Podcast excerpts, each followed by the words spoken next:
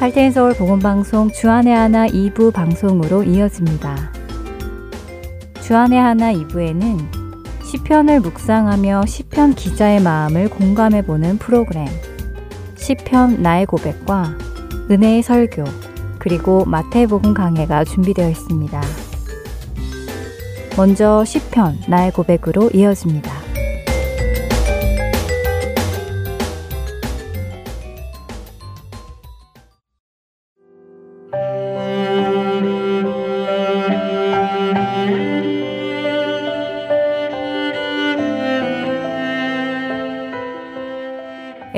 여러분 안녕하세요. 주님께 자신의 마음을 고백하는 시간 시편 나의 고백 진행의 민경은입니다.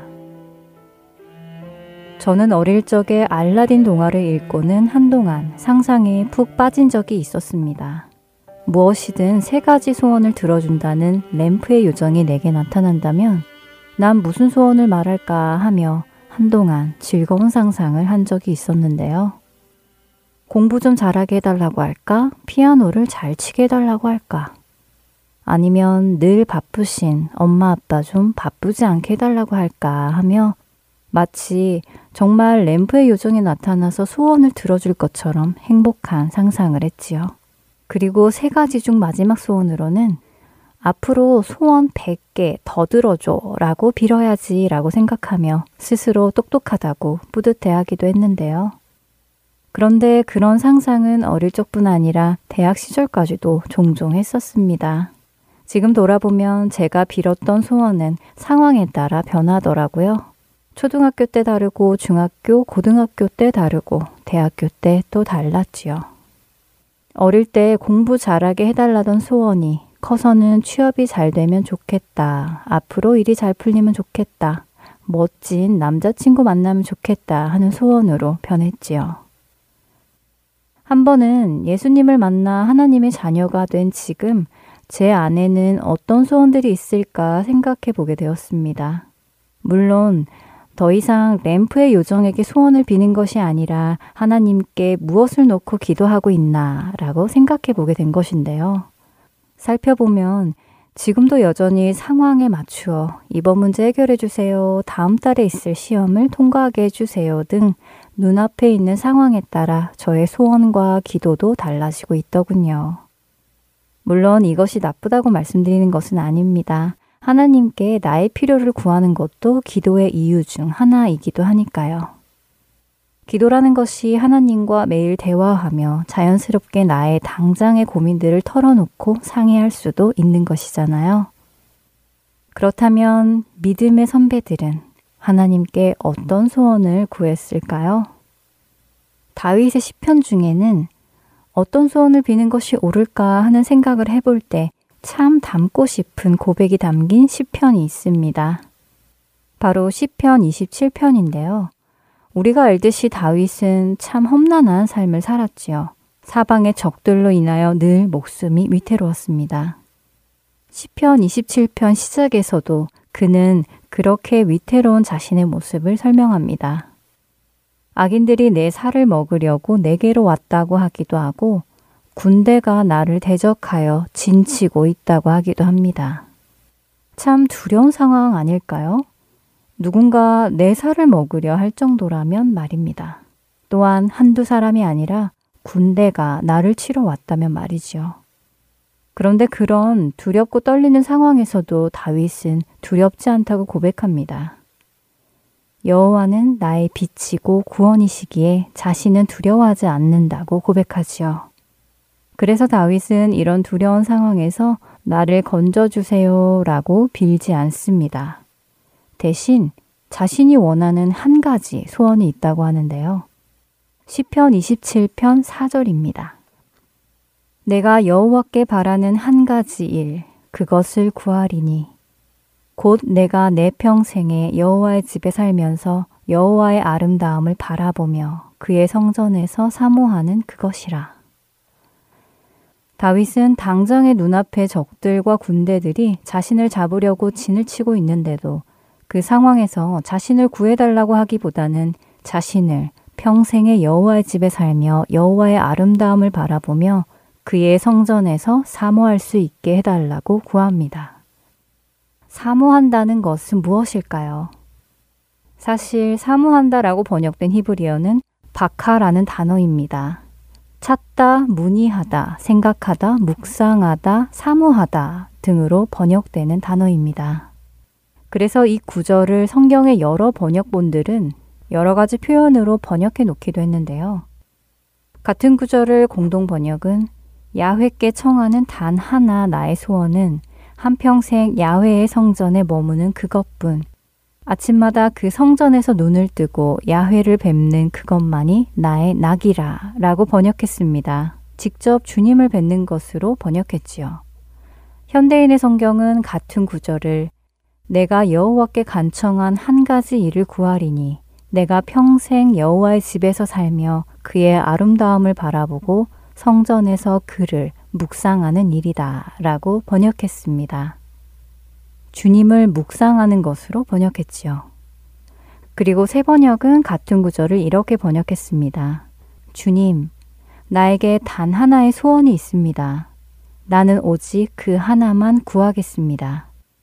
그것은 한평생 주님의 집에 살면서 주님의 자비로우신 모습을 보는 것과 성전에서 주님과 의논하면서 살아가는 것입니다. 다윗은 주님의 집에 살기를 원했습니다. 평생 주님의 집에서 그분의 아름다움, 자비로움을 바라보며 그분과 대화하며 그분께 이런저런 것들을 여쭙고 그분의 말씀을 들으며 사는 것을 원했습니다.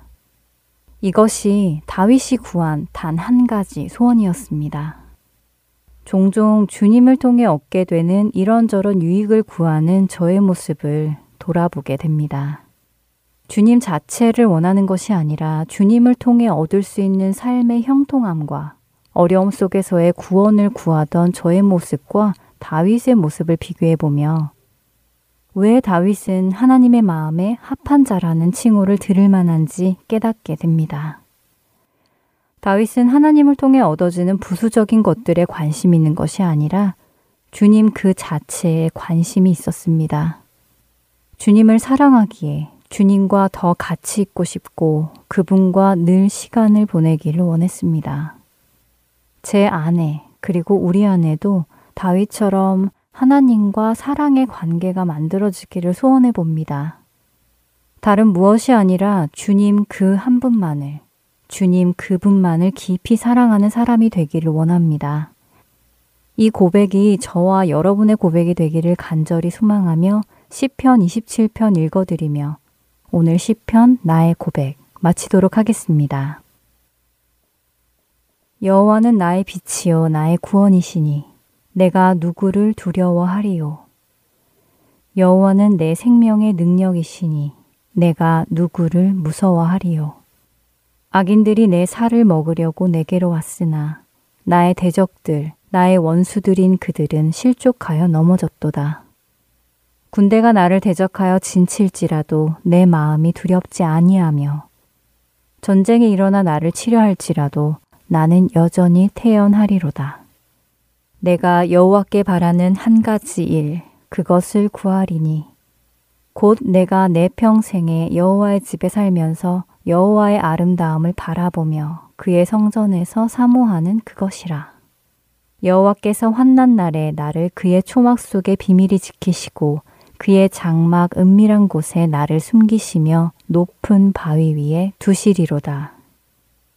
이제 내 머리가 나를 둘러싼 내 원수 위에 들리리니 내가 그의 장막에서 즐거운 제사를 드리겠고 노래하며 여호와를 찬송하리로다.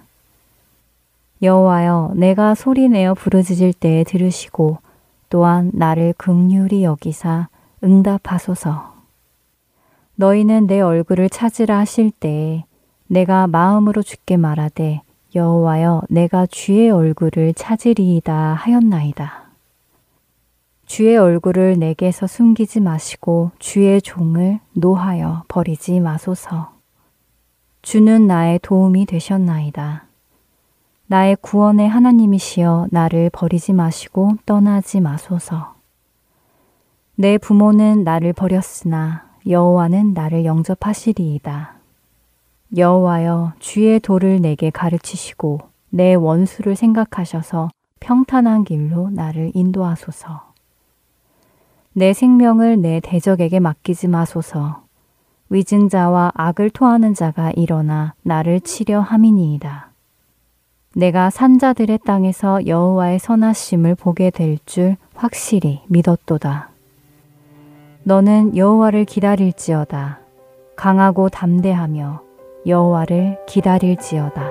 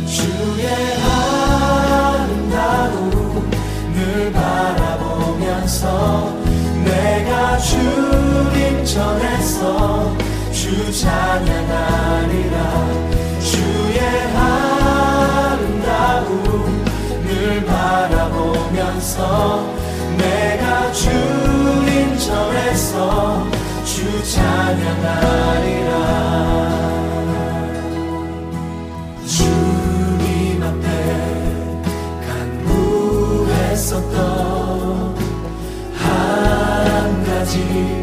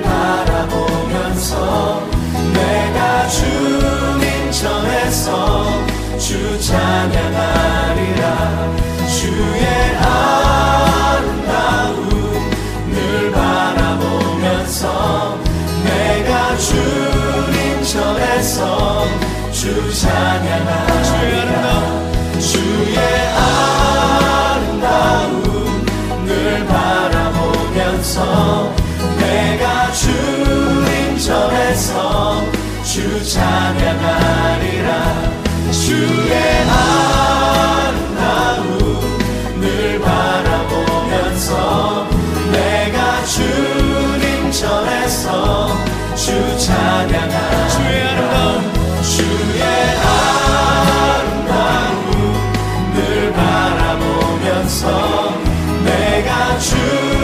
름다움 주의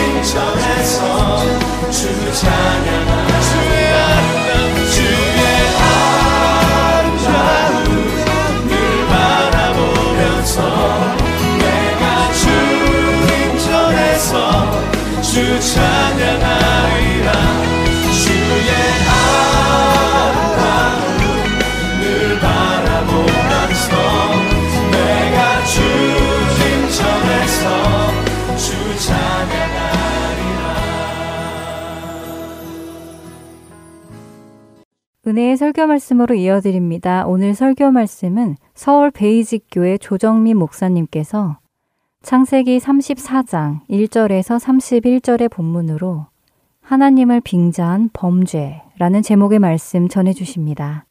은혜 시간 되시길 바랍니다.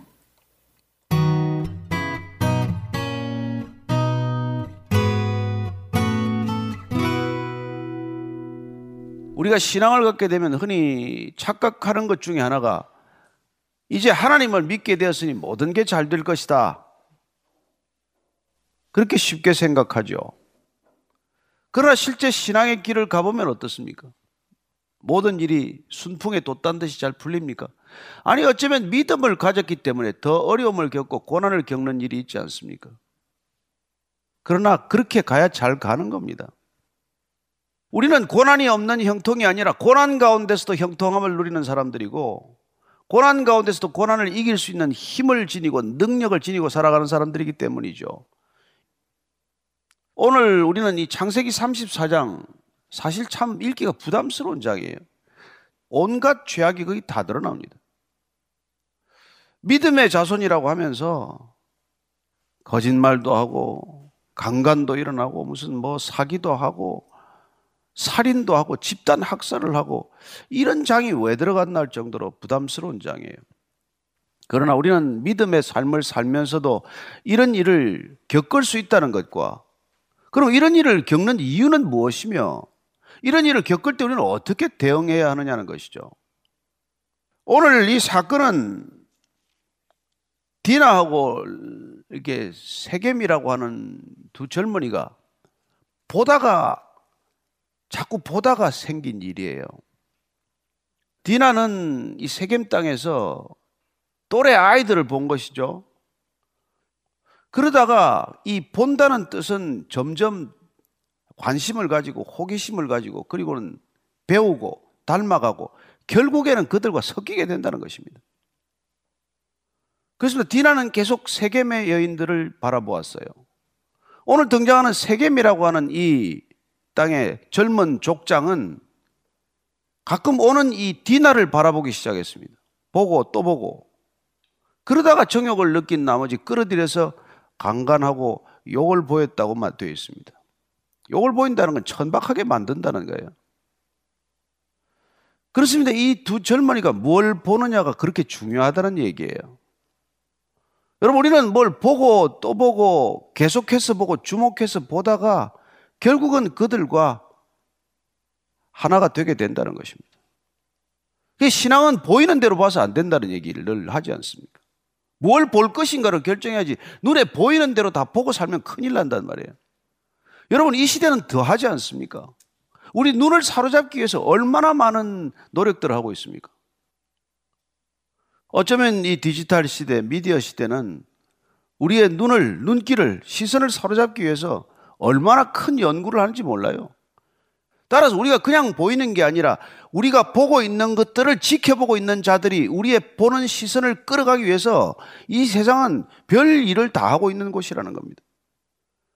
따라서 그냥 눈에 우연히 들어왔다. 아니, 그렇지 않습니다. 눈에 우연히 들어오는 건 없습니다. 그 자리에 거기 있는 이유가 있어요. 따라서 신앙은 보이는 걸 보고 들리는 걸 듣는 게 아니라 내가 뭘 보고 어떻게 바라볼 것인가를 결정하는 믿음의 관점이 필요하다는 것입니다. 그냥 보인다고 보다가는 그냥 올무에 걸리고 덫에 걸리고 낚시 바늘에 턱턱 걸리게 돼 있어요. 믿든 믿지 않든 그런 일이 생기는 것이죠. 결국 디나는 보고 또 보다가 그쪽 애들하고 어울리게 되고 섞이게 되고 그리고 그곳 족장 이 세겜은 디나를 유심히 눈여겨보고 눈여겨보다가 결국 이런 일이 생겼다는 것이죠. 그러나 그는 어쨌건 아버지를 졸라서 결혼하겠다고 때를 써요. 자, 그래서 5절, 6절, 7절입니다. 시작. 야곱이 그 딸 디나를 그가 더럽혔다함을 들었으나 자기의 아들들이 들에서 목축함으로 그들이 돌아오기까지 잠잠하였고 세겜의 아버지 하몰은 야곱에게 말하러 왔으며 야곱의 아들들은 들에서 이를 듣고 돌아와서 그들 모두가 근심하고 심히 노하였으니 이는 세겜이 야곱의 딸을 강간하여 이스라엘에게 부끄러운 일 곧 행하지 못할 일을 행하였습니다. 어쨌건 딸이 그런 일을 겪었다는 것을 야곱이 들었는데 야곱은 침묵합니다. 잠잠해요. 그러고는 아들들이 들에 나가서 일하다가 목축하다가 돌아오기를 기다리고 있습니다. 근데 이때 세겜의 아버지가 온 거죠. 하몰하고 부자지간에 온 거예요. 야곱에게 이 얘기를 이게 어쩌면 청혼을 하러 온 것이죠. 아들이 결혼시켜 달라고 그러니까. 야곱의 아들들이 들에서 이 사실을 듣고 돌아왔는데 그들은 근심하고 먼저 1차적인 반응이 뭐예요? 심히 분노했다고 되어 있습니다. 분노했다. 야곱의 1차적인 반응은 잠잠했다요. 이 야곱의 아들들의 반응은 걱정하고 심히 분노했다는 겁니다. 아들들의 반응은 당연히 아버지의 반응이어야 되지 않을까요? 어떻게 딸도 둘 있는 딸도 아니고 단 하나 외동딸인데 이런 일을 겪었다면 심히 걱정하고 분노하는 게 아버지의 반응이어야 되지 않습니까?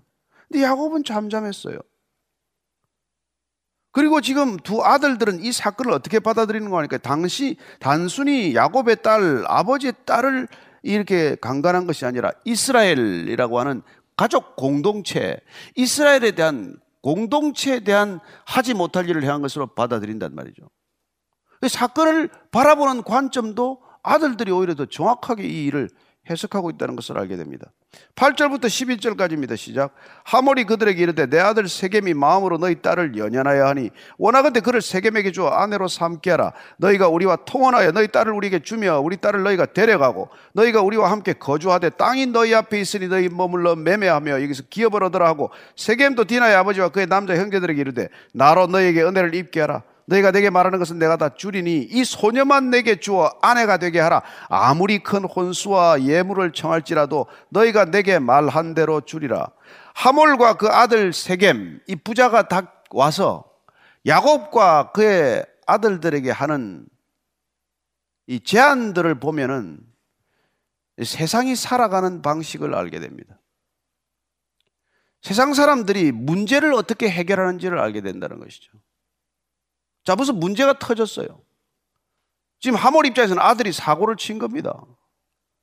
그래서 아들이 사고를 쳐놓고는 또 결혼하겠다고 떼를 쓰니 좌우지간 이 아들을 데리고 어, 야곱과 이 디나의 집에 찾아온 것이죠.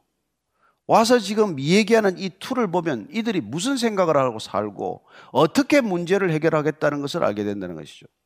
자, 첫째 무엇입니까? 그들은 이렇게 말합니다. 내 아들 세겜이 너희 딸을 좋아하기 때문에 아내로 삼게 하라. 아니 지금 일이 일어난 거 무슨 일인데 지금 이 얘기부터 해야 됩니까? 이게 여러분 최, 최소한의 이, 이 양식을 가진 사람들이라면 우선 사과해야 될 일 아니에요? 부자가 머리를 숙여서 사과해야 될 일 아닙니까? 사죄를 해야 이게 마땅한 일 아닙니까? 그런데 세상 사람들은 첫째 죄의식이 없다는 것입니다. 뭐 그럴 수 있지 뭐 좋아서 서로 한 건데 뭐. 여러분 이 세상은 죄의식이 없다는 게 문제예요. 죄의식이 첫째 없다는 것. 두 번째는 뭡니까? 자, 너희가 우리와 통혼하여 너희 딸을 우리에게 주고 우리 딸을 너희가 데려가고 너희가 우리와 함께 거주하고 또 땅이 여기 있으니까 머물러 매매하고 기업을 얻어라. 이 사람들의 생각은 일종의 거래란 말이에요. 결혼도 거래예요. 돈이면 해결된다는 겁니다. 죄의식이 없을 뿐만 아니라 무슨 일이 나면 돈으로 해결하면 되지 뭐. 너희들 어쩌면 이게 지금 좋은 기회라고. 나 우리하고 통혼하면은 좋은 일들이 생길 거라고. 그렇죠. 땅도 서로 사고 팔고 기업도 커질 것이고 비즈니스 기회도 생기고 얼마나 좋은 기회야. 어쩌면 이들은 지금까지 살아오면서 뭐 문제를 돈으로 해결 안 된 문제가 없을 거예요. 이제 뭐 이러니까 아버지가 이런 얘기를 하니까 아들도 또 한술 더 떠요. 세겜도 디나의 아버지와 그의 남자 형제들에게 이르되 나로 너에게 은혜를 입게 하라. 너희가 내게 말하는 것은 내가 다 주리니 이 소녀만 내게 주어 아내가 되게 해라. 아무리 큰 혼수와 예물을 청할지라도 너희가 내게 말한 대로 주리라. 뭐 아버지의 그 아버지의 그 아들 부전자전이죠. 예? 자 혼수 얼마면 되겠니? 네 딸 얼마만 줄 것이니? 물론 그때 뭐 지창금 제도가 있으니까 이런 얘기는 할 수 있겠죠. 그러나 너희들이 아무리 큰 혼수나 예물을 요구하더라도 내가 할 수 있다. 자, 죄의식도 없지만 돈이면 다 안 될 일도 없지만은 이들에게는 항상 힘의 논리가 작용한다는 거예요. 특별히 권력이 있는 사람들은 그렇죠. 누가 불리한데 이걸 제안을 거절하면 너희들이 불리해. 우리는 이곳에 터줏대감들이고 이곳에 우리는 뿌리를 내리고 사는 사람들이야. 너희들은 성 밖에서 잠시 머물렀다가 떠날 수 있는 사람들이라고. 그러니 우리가 유리한 조건으로 이렇게 내세우는 것 거절하지 말고 잘 따르라고 들어보고 잘 순종하라고. 늘 힘의 논리, 권력적 논리를 가지고 이런 문제를 풀고자 한다는 것입니다.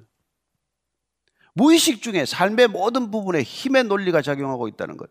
이게 세상이라는 것입니다. 13절부터 17절까지 읽습니다. 시작.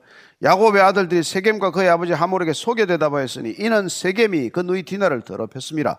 야곱의 아들들이 그들에게 말하되 우리는 그리하지 못하겠노라. 할례 받지 아니한 사람에게 우리 누이를 줄 수 없노니 이는 우리의 수치가 됨이니라. 그런즉 이같이 하면 너에게 허락하리라. 만일 너희 중 남자가 다 할례를 받고 우리 같이 되면 우리 딸을 너에게 주며 너희 딸을 우리가 데려오며 너희와 함께 거주하여 한 민족이 되려니와 너희가 만일 우리 말을 듣지 아니하고 할례를 받지 아니하면 우리는 곧 우리 딸을 데리고 가리라. 자, 지금 이 얘기는 계속 오고 가는데 야곱은 한마디도 말하지 않습니다. 주도적으로 어쨌건 그래도 세겜이라고 하는 아들이 저지른 일에 대해서는 하몰 그 아버지가 주도적인 역할을 하고자 하는데 이 지금 딸 외동 딸을 지금 이런 어려운 지경에 빠뜨려 놓았는데 아버지는 아무 말이 없어요. 야곱의 아들들이 지금 얘기합니다. 내 누이 디나를 더럽혔다. 이제 문제를 정확히 얘기하는 거예요. 너희들은 지금 잘못한 거다, 지금. 이 문제부터 분명히 짚고 넘어가야 될 일이다. 네? 내 누이를 더럽혔다. 돈, 뭐 이런 걸로 얘기하지 마라. 우리는 할례를 받아야 된다. 자, 그럼 이 아들들의 태도, 아들들에게 뭐가 문제가 있는 거예요? 왜 할례 얘기를 거기 끌고 들어오느냐는 말이에요. 이들의 문제는 화를 낸 것도 아니고 디나 때문에 슬퍼하고 근심하는 것도 아니에요. 왜 이 문제에 할례라고 하는 걸 끌고 들어오냐는 말이에요. 이거는 야곱의 아들들이 신앙이 없다는 얘기 아니겠어요? 할례가 뭔지를 모른다는 뜻 아닙니까? 왜 거기 할례가 왜 등장을 하냐는 말이에요. 왜 이런 일을 해결하는데 할례를 가지고 해결하려고 하느냐는 것이죠. 할례는 아브라함이 처음 받았죠. 왜냐하면 하나님을 믿기로 결정했기 때문에 믿음을 고백하는 사인, 증거로 할례를 받은 것 아닙니까? 온 가족이 받은 것이죠. 할례가 행해졌기 때문에 하나님께서 믿음을 인정한 것이 아니라 믿는 증거를 할례로 드러낸 거란 말이에요. 마찬가지로 우리도 뭐 세례 받으면 다 그리스도인입니까? 그리스도인이라는 것 예수님을 따르기로 결정했기 때문에 세례를 받는 것이고 예수님을 따르기로 결정했기 때문에 교회 등록도 는 것이지 뭐 등록 교인 된다고 다 그리스도인입니까? 아니잖아요. 그러니 이들이 할례를 이렇게 경홀히 생각한 것 그렇다고 뭐 할례 받았다고 나중에 뭐 결혼할 것도 아니지만 어쨌건 할례를 빙자해서 복수의 기회, 보복의 기회로 삼겠다는 것. 하나님께서 언약 백성과의 소중한 언약 관계의 이 의미를 놓쳐버리고 언약의 소중함을 아무 개의치 않고 거짓말하는 도구, 살인하는 모의의 도구로 쓴다는 것. 이게 가장 심각한 문제라는 것입니다. 더 큰 문제는 오늘날 우리가 하나님의 이름을 망령되 일컫지 말하고 그렇게 분명히 말함에도 불구하고 하나님의 이름을 밥 먹듯이 들먹이는 믿음의 사람들이 성경에 손을 얹고 거짓말하고 청문회 나가서 거짓말하고 뭐 이런 일들이 있다는 거예요.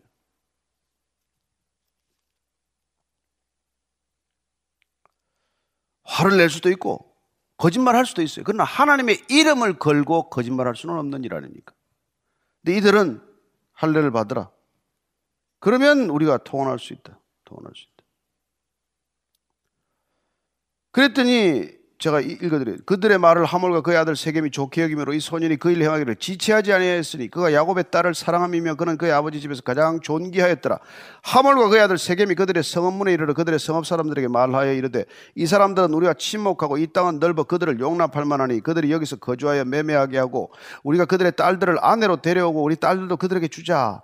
그러나 우리 중에 모든 남자가 그들이 할례를 받음 같이 할례를 받아야 그 사람들이 우리와 함께 거주하여 한 민족 되기를 허락할 것이라. 그러면 그들의 가축과 재산과 그들의 모든 짐승이 우리의 소유가 되지 않겠느냐? 다만 그들의 말대로 하자. 그러면 그들이 우리와 함께 거주하리라. 뜻밖에도 지금 이 세겜 사람들은 세겜과 하몰은 이 제안을 순순히 받아들입니다. 우선 할례 의미도 잘 모를 뿐만 아니라 이들은 왜 이걸 쉽게 받아들일까요? 아니 막대한 지참금을 주겠다는데. 내들이 원하는 걸 다 주겠다는데 그 얘기는 안 하고 할례 얘기만 꺼내니까 아 이거 괜찮네? 괜찮은 조건이네? 돈이 하나도 안 드네? 그렇죠. 돈으로 생각하는 사람들은 돈 안 드는 건 좋아하죠 뭐. 뭐 저도 돈 안 내라면 뭐, 뭐 좋아하죠 그런데 이들은 할례의 의미도 몰랐거니와 할례가 어떤 결과를 가져올지도 몰랐거니와 그냥 그들은 이걸 쉽게 받아들인 거란 말이에요. 어쨌건 하몰과 세겜은 그 세겜 땅의 이 족장과 지도자들이에요. 근데 이 지도자들이 뭘 기준으로 생각하고 뭘 기준으로 판단하느냐가 그 마을 전체의 운명을 결정하는 것 아니에요? 그럼에도 불구하고 그들은 찾아갔다가 이런 제안을 듣고 아, 이거는 괜찮은 제안이네. 괜찮은 거래네. 손해볼 게 없네. 머릿속에 회전이 빨랐겠죠. 이들이 가지고 있는 뭐 목축, 가축 떼를 보니까 적지 않은 숫자인데 이거 통원하면 다 우리 거네. 이 생각을 한 거란 말이에요. 우리의 소유도 늘어나고 우리의 영향력도 늘어나고 우리한테는 손해볼 게 없네. 그렇습니다. 세상에는 손해볼 게 없다는 생각만 들면 거래가 성사하는 것이죠. 그러나 믿음의 길이란 손해 보더라도 가야 할 길이 있고 손해 보더라도 해야 할 일이 있고 이익이 있더라도 하지 말아야 할 일이 있는 것 아니겠어요? 따라서 믿음이 어렵다는 것입니다. 믿음의 길이. 그냥 쉬운 기준만 가지고 한 가지 기준만 가지고 세상 기준만 가지고 살면 좋겠는데 세상 기준만 가지고 살 수가 없다는 게 문제란 말이에요. 더더군다나 이 믿음의 사람들은 가장 어려운 게 두 가지가 있어요. 하나는 하나님을 이미 알기 때문에 하나님을 우리가 맛보았기 때문에 하나님 이외에 어떤 것으로도 채워지지 않는 사람들이 되었다는 것입니다. 하나님 모르는 사람들은 그걸 몰라요. 뭐 돈만 좀 생겨도 좋고 무슨 뭐 좋은 민만 얻어도 좋겠고 좋은 집만 이사를 가도 좋겠지만 하나님을 경험한 사람들은 하나님이 아니고서는 어떤 것으로도 채워지지 않는 경험을 가졌다는 뜻이에요. 따라서 하나님의 사람들이 타락하면 어떤 일이 일어나느냐? 채울 수 없는 곳에 채워서는 안 될 것들로 채우다가 더 큰 어려움을 겪게 된다는 것입니다. 이게 믿음의 사람들이 이중고를 겪는 이유예요. 하나님 모르는 사람들보다도 훨씬 큰 고통, 더 큰 수치를 겪게 된다는 것입니다. 채워서는 안 될 곳에 채워지지 않는 무한한 공간에다가 채워서는 안 될 것을 채우다가 채워지지 않는 것을 경험하기 때문에 더 큰 탐욕을 갖게 된다는 것입니다. 따라서 종교인들의 탐욕은 훨씬 은밀하고 교활하고 훨씬 사악하다는 거예요. 그게 예수님께서 종교인들을 저주한 이유예요. 바리새인들에 대해서 화 있을진저 화 있을진저 계속해서 저주를 퍼부은 까닭은 종교인들이 육적인 욕망, 탐욕을 채우기 위하여 하나님의 이름을 도용하는 것, 하나님을 이용하여서 자기 욕심을 채우고자 하는 것들을 가장 악하게 보셨기 때문에 다른 어떤 범죄보다도 종교인들의 타락, 하나님의 자녀들의 타락을 무섭게 질책하는 것입니다. 하나님의 이름을 빙자해서 살인극을 저지른다? 안 될 일이죠. 따라서 오늘 이 시대도 하나님은 이때 창세기 때나 지금이나 똑같은 하나님입니다. 하나님의 이름을 빙자해서 하나님을 팔아서 내 원수를 갚는다. 안 될 일이죠. 근데 이런 일에 대해서 지금 야곱은 뭐 가타붙다 말이 없어요. 난 이 본문을 어제 생각하다 그래서 야, 이 야곱은 내가 원하는 대로 주라. 내가 주겠다 이랬을 때 아, 그냥 입이 들썩들썩 했을 것 같아. 확 한번 내질러 버리고 싶은 생각이 그냥 굴뚝 같아서 사람이에요. 자, 그럼 야곱을 한번, 야곱은 지금 어디를 거쳐왔어요? 베델을 거쳐왔고, 그 다음에 또 갔다가 저 야곱 라반한테 갔다 오면서 마하나임을 거쳤고, 또 분이엘을 거쳤고, 엘 엘로헤 이스라엘을 거쳐서 여기까지 왔어요. 그 이름들은 뭡니까? 베델, 하나님의 집, 마하나임, 하나님의 군대, 그 다음에 분이엘, 하나님의 얼굴, 엘 엘로헤 이스라엘, 하나님, 이스라엘의 하나님, 이런 귀한 간증과 고백과 이런 영적인 매듭이 짓는 사건들을 경험해서 여기까지 왔는데 정작 위기를 만나니까 그 믿음은 어디 갔는지 흔적도 또 찾아보기가 어렵단 말이에요. 그래서 야곱이 이놈은 죽일 놈입니까? 아니에요. 이게 저와 여러분의 모습이에요. 우리는 신앙의 간증이 없는 게 아니에요. 신앙의 경험도 있고 신앙의 소중한 그런 이 역정들이 있는데도 불구하고 어려운 일만 만나면 우리는 세상 사람들과 하나도 다를 바 없이 생각하는 것. 이게 우리의 모습인데 이래도 하나님이 우리를 포기하지 않는다. 이래서 하나님을 우리가 믿는 거예요.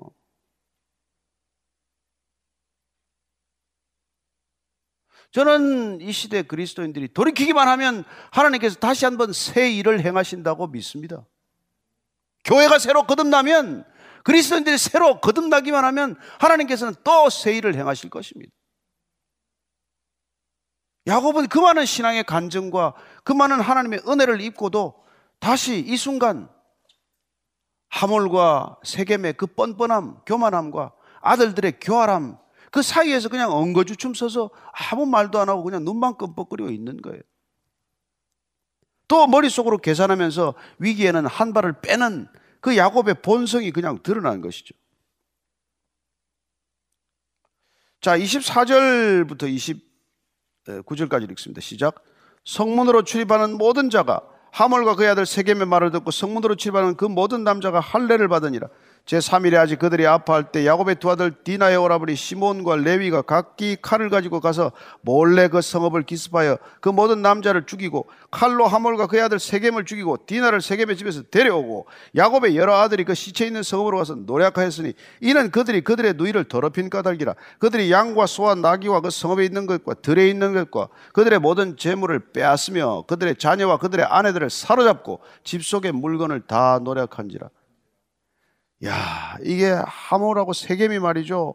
성읍에다가 백성들을 모아놓고 일장 연설을 하지 않았겠습니까? 기회다. 이 통원하자, 저 사람들하고. 그리고 할례만 받으면 된다.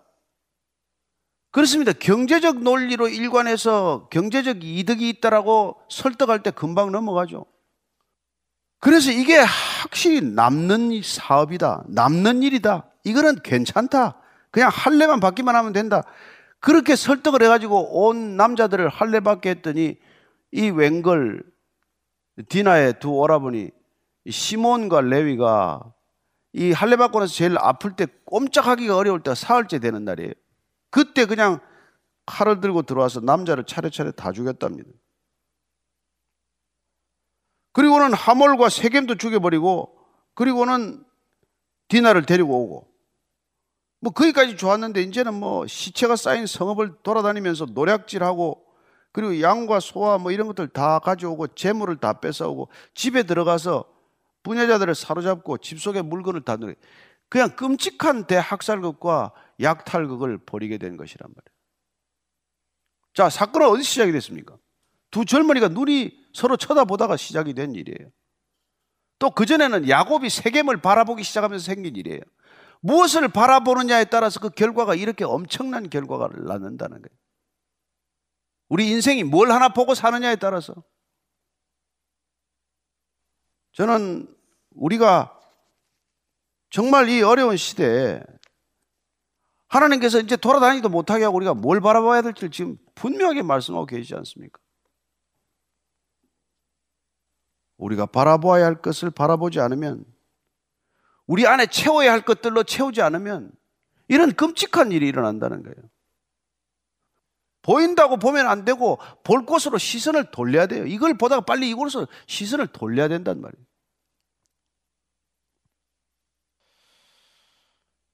그러면 우리가 이런 일이 일어날 때 그럼 우리 뭐 집 뭐 우리 가족 가운데 이런 일이 일어났다고 칩시다. 그럼 이런 일을 우리가 어떻게 성경적으로 우리가 어떻게 이런 일을 처리해야 됩니까? 자, 로마서 12장 19절 한번 보십시오. 로마서 12장 19절. 로마서 12장 19절. 시작. 내 사랑하는 자들아, 너희가 친히 원수를 갚지 말고 하나님의 진노하심에 맡기라. 기록되었을 때 원수 갚는 것이 내게 있으니 내가 갚으리라고 주께서 말씀하시니라. 원수 갚는 게 인간한테 있지 않다는 거예요. 인간한테 복수할 수 있는 권한을 안 준 게 인간이 보복권을 갖게 되면 절대로 동형보복이 안 된단 말이에요.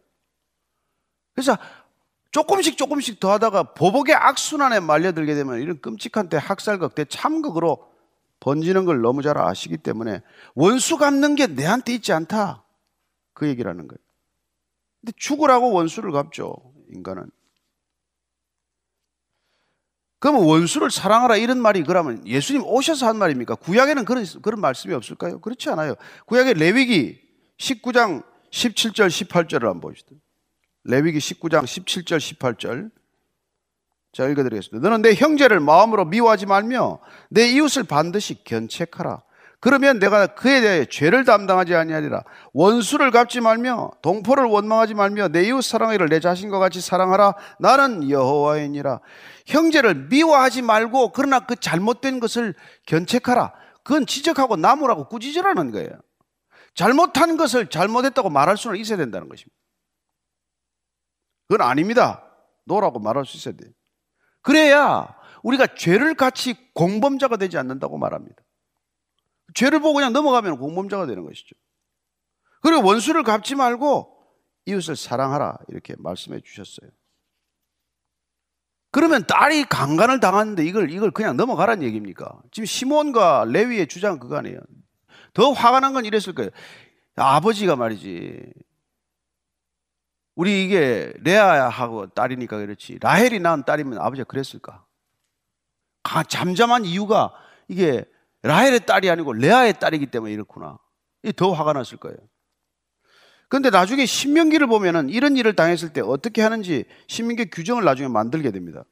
신명기 22장 28절 29절을 읽어드리겠습니다.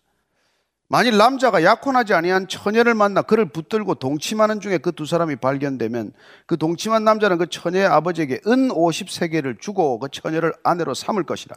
그가 그 처녀를 욕보에 쓴적 평생에 그를 버리지 못하리라. 50세계를 좀 모르 뭐 지금 들으면은 이게 뭐 공감이 잘 안 되는 말씀인지 모르겠는데 어쨌건 그런 얘기들을 복수나 보복의 원한 거리로 삼지 말라는 거예요.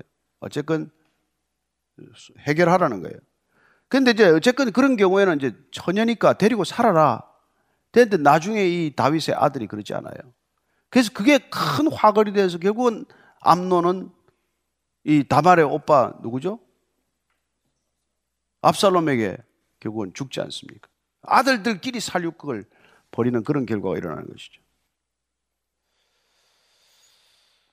자, 30절, 31절 읽고 한번 정리해 보겠습니다. 시작.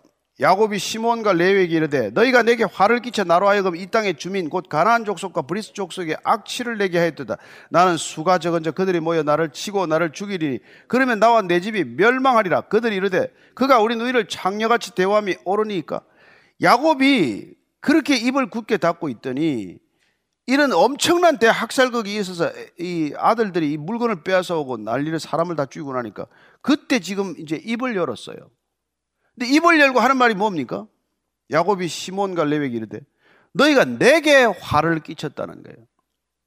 아니 딸이 화를 당하고 지금 무슨 이런 엄청난 일들이 생겼는데 지금 가장 큰 걱정은 내게 화가 미쳤다는 것입니다. 그래서 이 땅의 주민국 가나안 족속과 브리스 족속에 악취를 내게 하였다. 왜냐하면 희위 족속을 지금 쳤기 때문에 이 가나안 다른 복 족속들이 함께 힘을 합쳐서 내게 보복을 하면 우리 다 죽었다. 이거죠. 그리고 나는 수가 적기 때문에 그들이 모여서 나를 치고 나를 죽일 것인데 그러면 나와 내 집이 멸망하게 된다. 계속해서 야곱의 관심은 자기 자신에게 집중되어 있다는 것을 알게 됩니다. 이 엄청난 일이 일어났는데 딸이 그런 일을 당하고 아들들이 이런 엄청난 일을 저질렀는데 결국은 이 모든 일들이 내게 어떤 영향을 줄 것인가? 이 온 땅에 일어나는 모든 일들이 내게 어떤 영향을 줄 것인가? 이게 우리의 관심사죠. 이 세상에 무슨 일이 일어나건 그게 나한테 무슨 영향을 끼칠 것인가? 이게 우리가 살아가는 무서운 삶의 법칙이라는 것입니다. 그게 구원이란 여기서부터 벗어나는 거란 말이에요. 그걸 위해서 하나님께서 그렇게 베델에서부터 결국 엘엘호의 이스라엘까지 데려왔지만 아직도 야곱은 예, 여기 머물러 있다는 것이죠. 그가 세겜에 머물렀다는 점은 그가 신앙도 머물렀다는 뜻입니다. 세겜에 10년간 머물러 있었기 때문에 야곱의 신앙이 그럼 제자리에 있을까요? 아니요. 신앙은 제자리에 머물러 있지 않습니다. 우리의 죽어지는 어느 곳에 머물러 있을지라도 신앙은 머무르지 않고 반드시 퇴보되게 됩니다. 신앙은 오르막이냐 아니면 내리막이냐지 머물러 있는 법은 없습니다.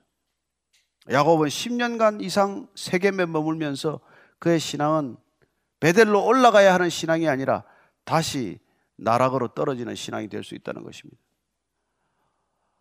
뭐 애써서 하나님께서 이런 일을 일으켜서 야곱을 기어이 베델로 끌고 간다. 이렇게 우리가 해석하거나 설교해서는 곤란합니다. 하나님께서는 야곱이 다시 떨치고 일어나서 믿음의 길을 걷기를 원하시고 순례의 행보를 멈추지 않기를 원하시지만 멈추어 있을 때 이런 일들이 일어나는 것을 주님께서 슬프게 바라보고 그 고통의 순간 같이 하신다는 것입니다. 하나님께서 믿음의 자녀들의 목숨을 건져 주십니다. 대부분의 경우 우리가 욥기에서 보는 것처럼 그 생명에는 손대지 마라.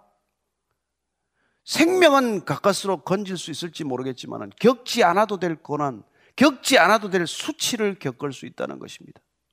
하나님은 이런 일들을 통해서 끊임없이 믿음의 자녀들을 믿음의 행로가 이탈되지 않고 그분이 원하시는 곳까지 이끌어 가실 거예요. 그래서 두려우신 하나님입니다. 때로 크고 두려우신 하나님이에요.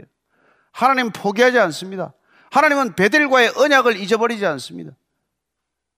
야곱이 베델로 올라갈 때까지, 야곱이 헤브론으로 향할 때까지 그분께서는 꿋꿋이 야곱과의 동행을 계속할 것입니다.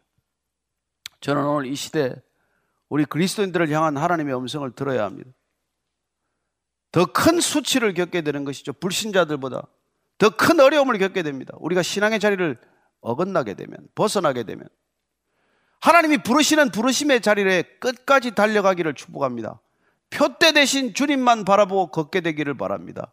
하나님께서 반드시 영광스러운 자리로 인도하실 것입니다.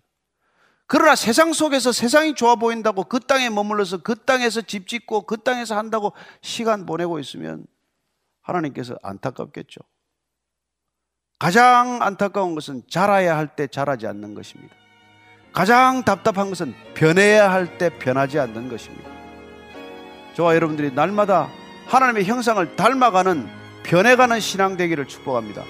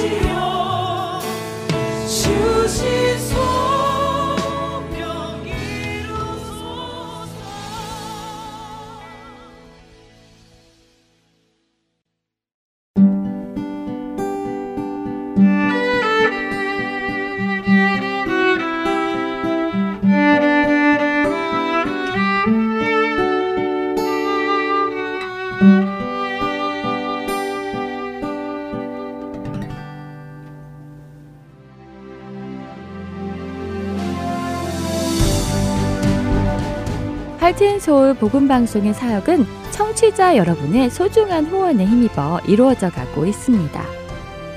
매월 정기적인 후원은 저희 사역을 계획하고 추진해 나가는 데 기초가 됩니다. 홈페이지 www.heartandsoul.org로 접속하셔서 참여하기를 눌러 은행 자동이체와 크레딧 카드로 매달 정기적으로 후원하실 수 있습니다. account setup에 도움이 필요하신 분들은 602-866-8999로 전화 주시면 도와드리겠습니다. 여러분의 기도와 후원으로 예수님의 생명의 말씀이 필요한 곳에 전달됩니다.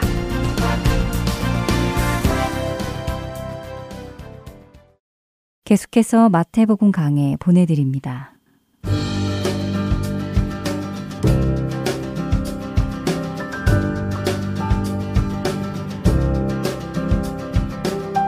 할텐 서울 복음방송 애청자 여러분 안녕하세요. 마태복음 강의 김태정 목사입니다. 이번 주는 지난주에 이어서 마태복음 18장의 나머지 내용들을 살펴보도록 하겠습니다.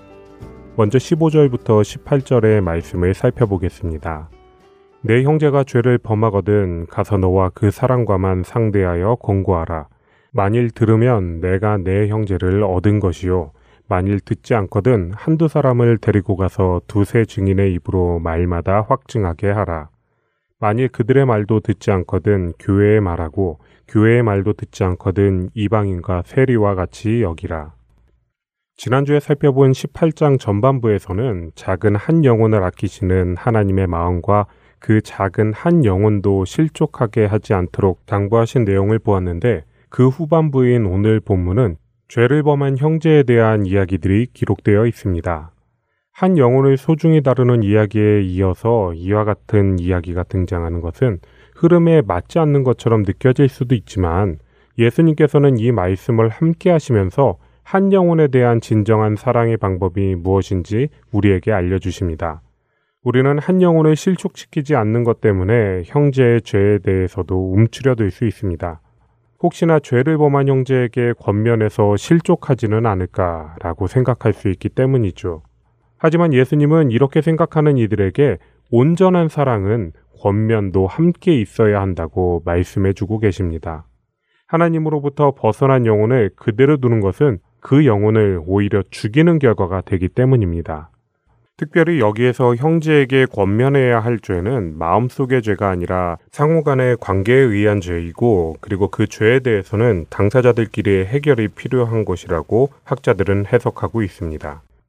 그렇다면 그냥 내가 참고 말지라고 생각하며 넘어가는 것은 말씀에 어긋나는 일이 됩니다. 우리는 보통 일이 시끄러워지니까 그냥 참는 경우가 종종 있습니다. 그냥 내가 참을 수 있을 정도의 딱 그만큼의 일이라면 우리는 대충 넘어갑니다. 오직 나의 기준으로 나의 평안함을 위해서요. 하지만 말씀은 나를 위해서 그렇게 하라는 것이 아니라 그의 영혼을 위해서 권고하라고 하십니다. 우리에게 저지른 잘못을 또 다른 누군가에게 한다면 그 사람이 잘못을 알려주겠지라며 관대한 척 넘어가는 것은 내 손으로 그런 수고를 하지 않으려는 철저한 이기심을 관용이라고 포장하는 일입니다. 그렇기 때문에 형제의 죄에 대해 권고하는 방법도 당신의 죄 때문에 내가 상처를 받았어요 라고 자신의 억울함과 분노를 푸는 것이 아니라 죄를 범한 형제가 깨닫고 다시 돌아올 수 있도록 권고하는 것입니다. 어떻습니까? 이렇게 피해자의 입장에서 성경적으로 상대를 배려하며 이야기하는 것은 참 어려운 문제라고 생각하지 않으십니까? 앞부분에 한 영혼을 실족하게 하지 않도록 하는 이야기와 함께 형제의 잘못에 대하여 이야기가 등장한 것은 우리의 고민을 더욱 크게 합니다. 분명 말씀은 한 영혼을 잃지 않도록 긍휼한 마음은 기본으로 그리고 그 긍휼함이 더욱 적극적으로 나타날 수 있도록 형제에게 죄에서 돌이키도록 온전한 권면까지 요구하고 있는 것입니다. 그것이 진짜로 한 영혼을 사랑하는 마음이라고 예수님은 말씀하시는 것입니다. 특별히 이러한 문제는 교회 안의 지체들에게 더욱 해당되는 말씀입니다. 처음에는 문제의 당사자가 그 다음에는 두세 증인으로 그래도 되지 않으면 교회가 참여하여 그 문제가 해결되도록 하라고 말씀하셨기 때문입니다. 중요한 것은 15절의 맨 마지막 내가 내 형제를 얻은 것이요 라는 말씀입니다. 이 말씀은 기본적으로 그 형제와의 화해를 염두에 두고 있다는 사실을 나타냅니다. 나에게 죄를 지었지만 그가 회개하고 용서를 구한다면 그 용서를 받아들일 마음의 여유를 가지고 있다는 것이죠. 하지만 만약 그러한 마음의 여유가 없이 그저 감정을 쏟아내기 위해 일대일로 만난다면 그것은 형제를 얻는 일이 아니라 그를 다시 보지 않기 위한 만남이 될 것입니다. 진짜 사랑의 마음으로 다가가서 죄에 대해 이야기한다면 잘못에 대해 서로 간에 보다 쉽게 이해하고 인정할 수 있게 됩니다. 그리고 이 단계에서 죄에 대한 문제가 잘 해결된다면 다른 이들에게 이 사람이 지은 죄에 대한 소문이 퍼지지 않기 때문에 그 지체도 쉽게 돌아오는 가장 현명한 일이 될 것입니다.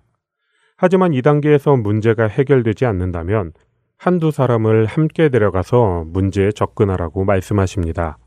이 말씀은 신명기 17장 6절에 기록된 죽일 자를 두 사람이나 세 사람의 증언으로 죽일 것이요 한 사람의 증언으로는 죽이지 말 것이며 라는 말씀을 기준으로 좀 더 실천적인 내용으로 확장되어 있습니다.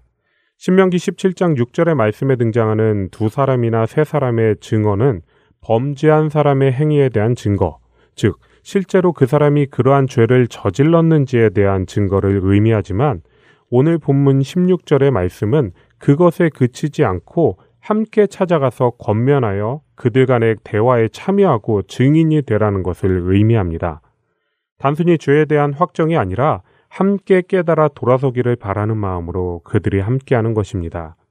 또한 많은 이들과 동행하는 것이 아니라 증인이 될 수 있는 가장 적은 수의 사람이 함께 동참하는 것을 미루어 볼때 여전히 문제가 확장되는 것으로 인해 그 영혼이 실족하게 되지 않도록 배려하는 세심함을 살펴볼 수 있습니다. 하지만 두세 명의 증인으로도 권면을 받지 않는다면 교회에 알리고 교회의 권면도 받지 않는다면 그 사람을 교회 공동체에서 내보내라고 말씀하십니다. 이것은 해도 되고 안 해도 되는 것이 아니라 강제적으로 시행해야 하는 사항입니다. 사실 요즘에 우리 교회에서는 출교와 같은 치리는 일반적으로 잘 이루어지지 않고 있습니다. 지금의 현실은 출교를 당해도 출석할 수 있는 다른 교회와 선택지들이 너무 많은 상황이어서 예수님 당시와 똑같은 결정을 내리는 것은 효과적이지 않을 수도 있기 때문입니다. 하지만 이것은 그때와 지금의 문화와 환경이 다르다는 것으로 변명할 수 있는 문제가 아니라 우리가 무엇을 중심으로 살고 있는지를 보여주는 가장 확실한 지표가 될 수 있습니다. 어쩌면 한 명의 성도가 실족하지 않게 하기 위해서라고 말할 수도 있겠지만 예수님께서는 분명 오늘 18장 전체를 통해 실족하지 않게 하는 그 배려는 그저 참는 것이 아니라 잘못을 이야기하고 고칠 수 있도록 그 죄의 자리에서 벗어나게 하는 것이라고 말씀하십니다. 사실 듣기 좋은 표현으로 이야기해서 실족하지 않게 하기 위함이라고 말하는 것이지 실상은 한 명의 성도가 떠나는 것을 교회의 크기와 재산으로 생각하여 걱정하기 때문은 아닐까요? 말씀은 그들을 이방인과 세리와 같이 여기라고 하십니다. 이들은 당시 유대인이 생각할 수 있는 가장 악한 사람이었습니다. 정말로 이렇게까지 함께했던 지체를 분리해야 할까요? 어려운 일이지만 죄를 지은 그 사람을 긍휼한 마음으로 다가가기에 오히려 이렇게 힘든 결정을 지어야 합니다. 좋은 약이 입에 쓴 것처럼 고통이 큰 만큼 자신의 죄에 대해 돌이켜 회개할 수 있는 기회가 생기기 때문입니다. 함께 지낸 식구로 또 교회의 일부였던 일을 끊어내는 결단. 우리가 진짜 하나님의 마음으로 내리는 결정이라면 그것은 속 시원함이 아니라 단장의 고통일 것입니다. 그리고 우리 자신의 이익과 감정으로 결정한 것이 아니라 하나님의 마음으로 죄의 자리에서 돌아오길 바라는 마음으로 결정한 권위의 근거가 하나님께서 주신 것이라는 사실이 18절부터 20절까지의 말씀에 기록되어 있습니다. 진실로 너희에게 이르노니 무엇이든지 너희가 땅에서 매면 하늘에서도 매일 것이요 무엇이든지 땅에서 풀면 하늘에서도 풀리리라. 진실로 다시 너희에게 이르노니 너희 중에 두 사람이 땅에서 합심하여 무엇이든지 구하면 하늘에 계신 내 아버지께서 그들을 위하여 이루게 하시리라. 두세 사람이 내 이름으로 모인 곳에는 나도 그들 중에 있느니라. 이 말씀은 베드로가 예수님을 그리스도로 고백한 것에 대해 예수님께서 말씀하신 내용과 같은 내용입니다. 문법상의 작은 차이들은 있지만 메고 푸는 권세가 어떻게 이루어져야 하는지에 대해서는 동일한 말씀입니다. 그리고 이 말씀의 내용은 한 흐름으로 이해해야 하는데 무엇이든지 메고 푸는 그 결정은 하나님의 뜻에 일치해야 하고 그를 위해 두세 사람이 함께 기도하며 신중하게 결정해야 하며 그렇게 내려진 하나님의 뜻과 일치하는 결정에 예수님께서 함께 하시고 거부할 수 없는 공식력을 갖게 된다는 말씀입니다. 그러하기에 하나님의 뜻과 상관없는 인본적인 결정은 이루어져서는 안 됩니다. 또한 이 말씀은 죄를 인정하지 않는 경우에는 모두에게 고통스러운 일이지만 다시 푸는 권세가 허락되어 있기 때문에 죄를 인정하고 회개하여 다시 돌아오는 경우에는 용서받을 수 있는 희망이 있다는 사실을 알려줍니다. 결국 우리 주님께서 원하시는 것은 정죄가 아니라 돌이키는 것입니다. 그리고 이러한 용서는 그 한계가 없습니다. 21절부터 22절까지의 말씀입니다.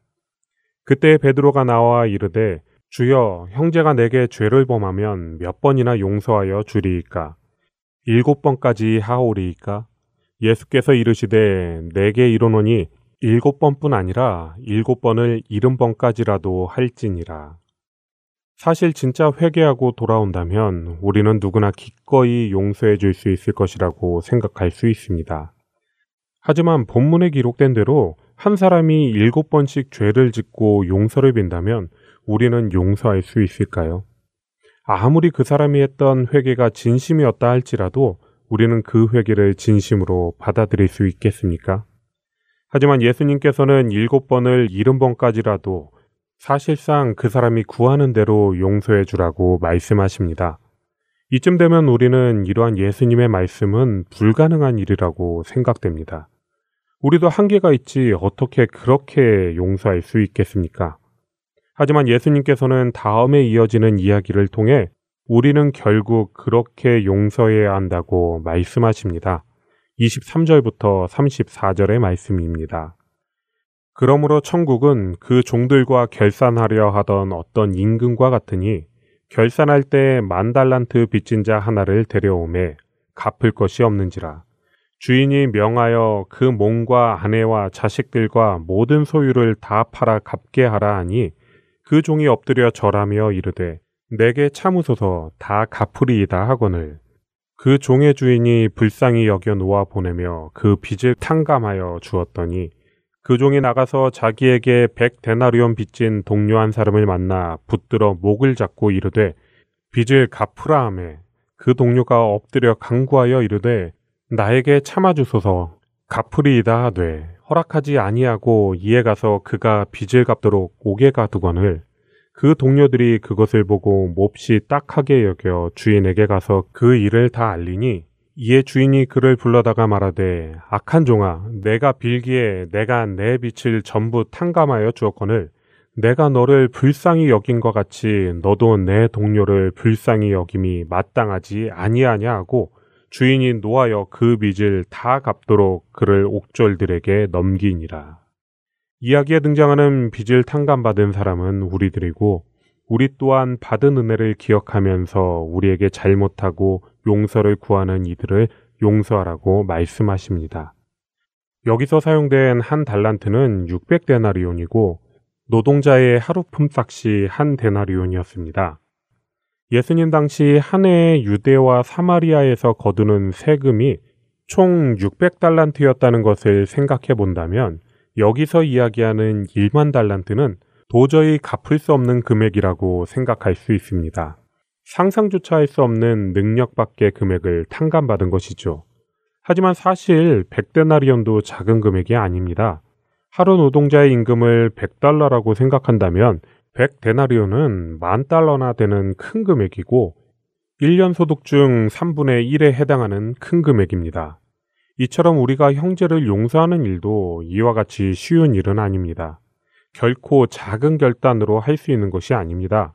오직 우리가 그렇게 용서할 수 있는 한 가지 방법은 우리가 처한 상황과는 비교도 할 수 없는 우리가 하나님께 받은 은혜를 기억하는 것 뿐입니다. 단지 한 가지, 우리에게 은혜를 주신 하나님께서 원하시기 때문에 우리도 형제를 그렇게 용서해야 합니다. 하지만 만약 우리가 용서하지 못한다면 어떻게 될까요? 엄중한 경고가 기록된 35절의 말씀으로 18장은 마무리가 됩니다. 너희가 각각 마음으로부터 형제를 용서하지 아니하면 나의 하늘 아버지께서도 너희에게 이와 같이 하시리라. 너무도 두려운 말씀입니다. 그러나 우리 속에 하나님께 받은 그 은혜가 분명히 있다면 우리 안에 성령님이 함께 하신다면 우리는 분명 용서할 수밖에 없습니다. 하나님은 우리를 포기하지 않으시고 성령님을 통해서 우리가 예수 그리스도를 닮아가도록 도와주시기 때문입니다. 로마서 8장 26절에서 29절의 말씀입니다. 이와 같이 성령도 우리의 연약함을 도우시나니 우리는 마땅히 기도할 바를 알지 못하나 오직 성령이 말할 수 없는 탄식으로 우리를 위하여 친히 강구하시느니라. 마음을 살피시는 이가 성령의 생각을 하시나니 이는 성령이 하나님의 뜻대로 성도를 위하여 강구하심이니라. 우리가 알거니와 하나님을 사랑하는 자, 곧 그의 뜻대로 부르심을 입은 자들에게는 모든 것이 합력하여 선을 이루느니라. 하나님이 미리 하신 자들을 또한 그 아들의 형상을 본받게 하기 위하여 미리 정하셨으니 이는 그로 많은 형제 중에서 맏아들이 되게 하려 하심이니라. 마태복음 18장을 통해 한 영혼이 실족하지 않는 참된 긍휼이란 아프지만 권면하고 회개하는 형제를 끝없이 용서하는 일이라는 것을 알게 되었습니다. 어려운 일이지만 성령님의 함께하심을 강구하며 순종하는 한 주 되시기를 소원하며 마태복음 강해 마치겠습니다.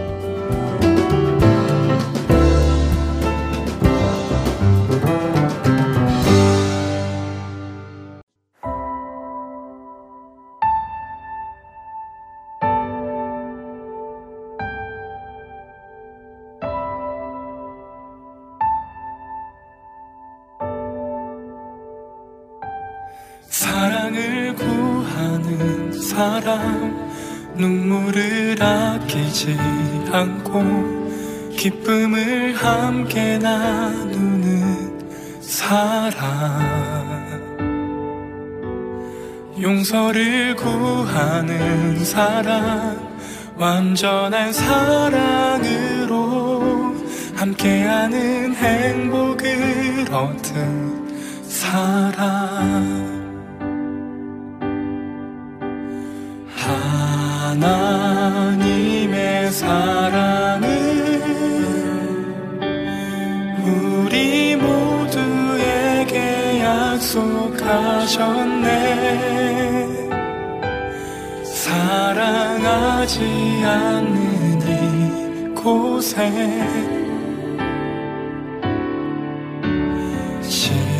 십자가의 사랑을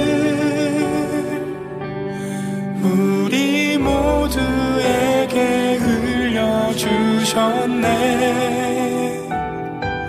사랑 없는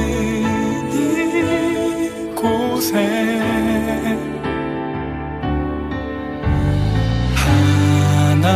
하나님의 사랑을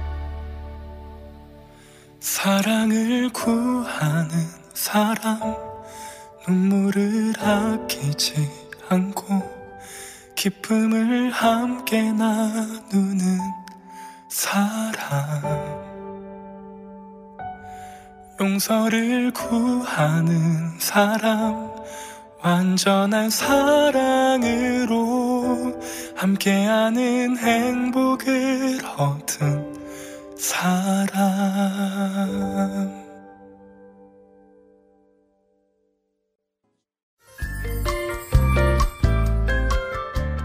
주안의 하나 2부 준비된 순서는 여기까지입니다. 함께 해주신 여러분께 감사드립니다. 다음 시간에 뵙겠습니다. 안녕히 계십시오.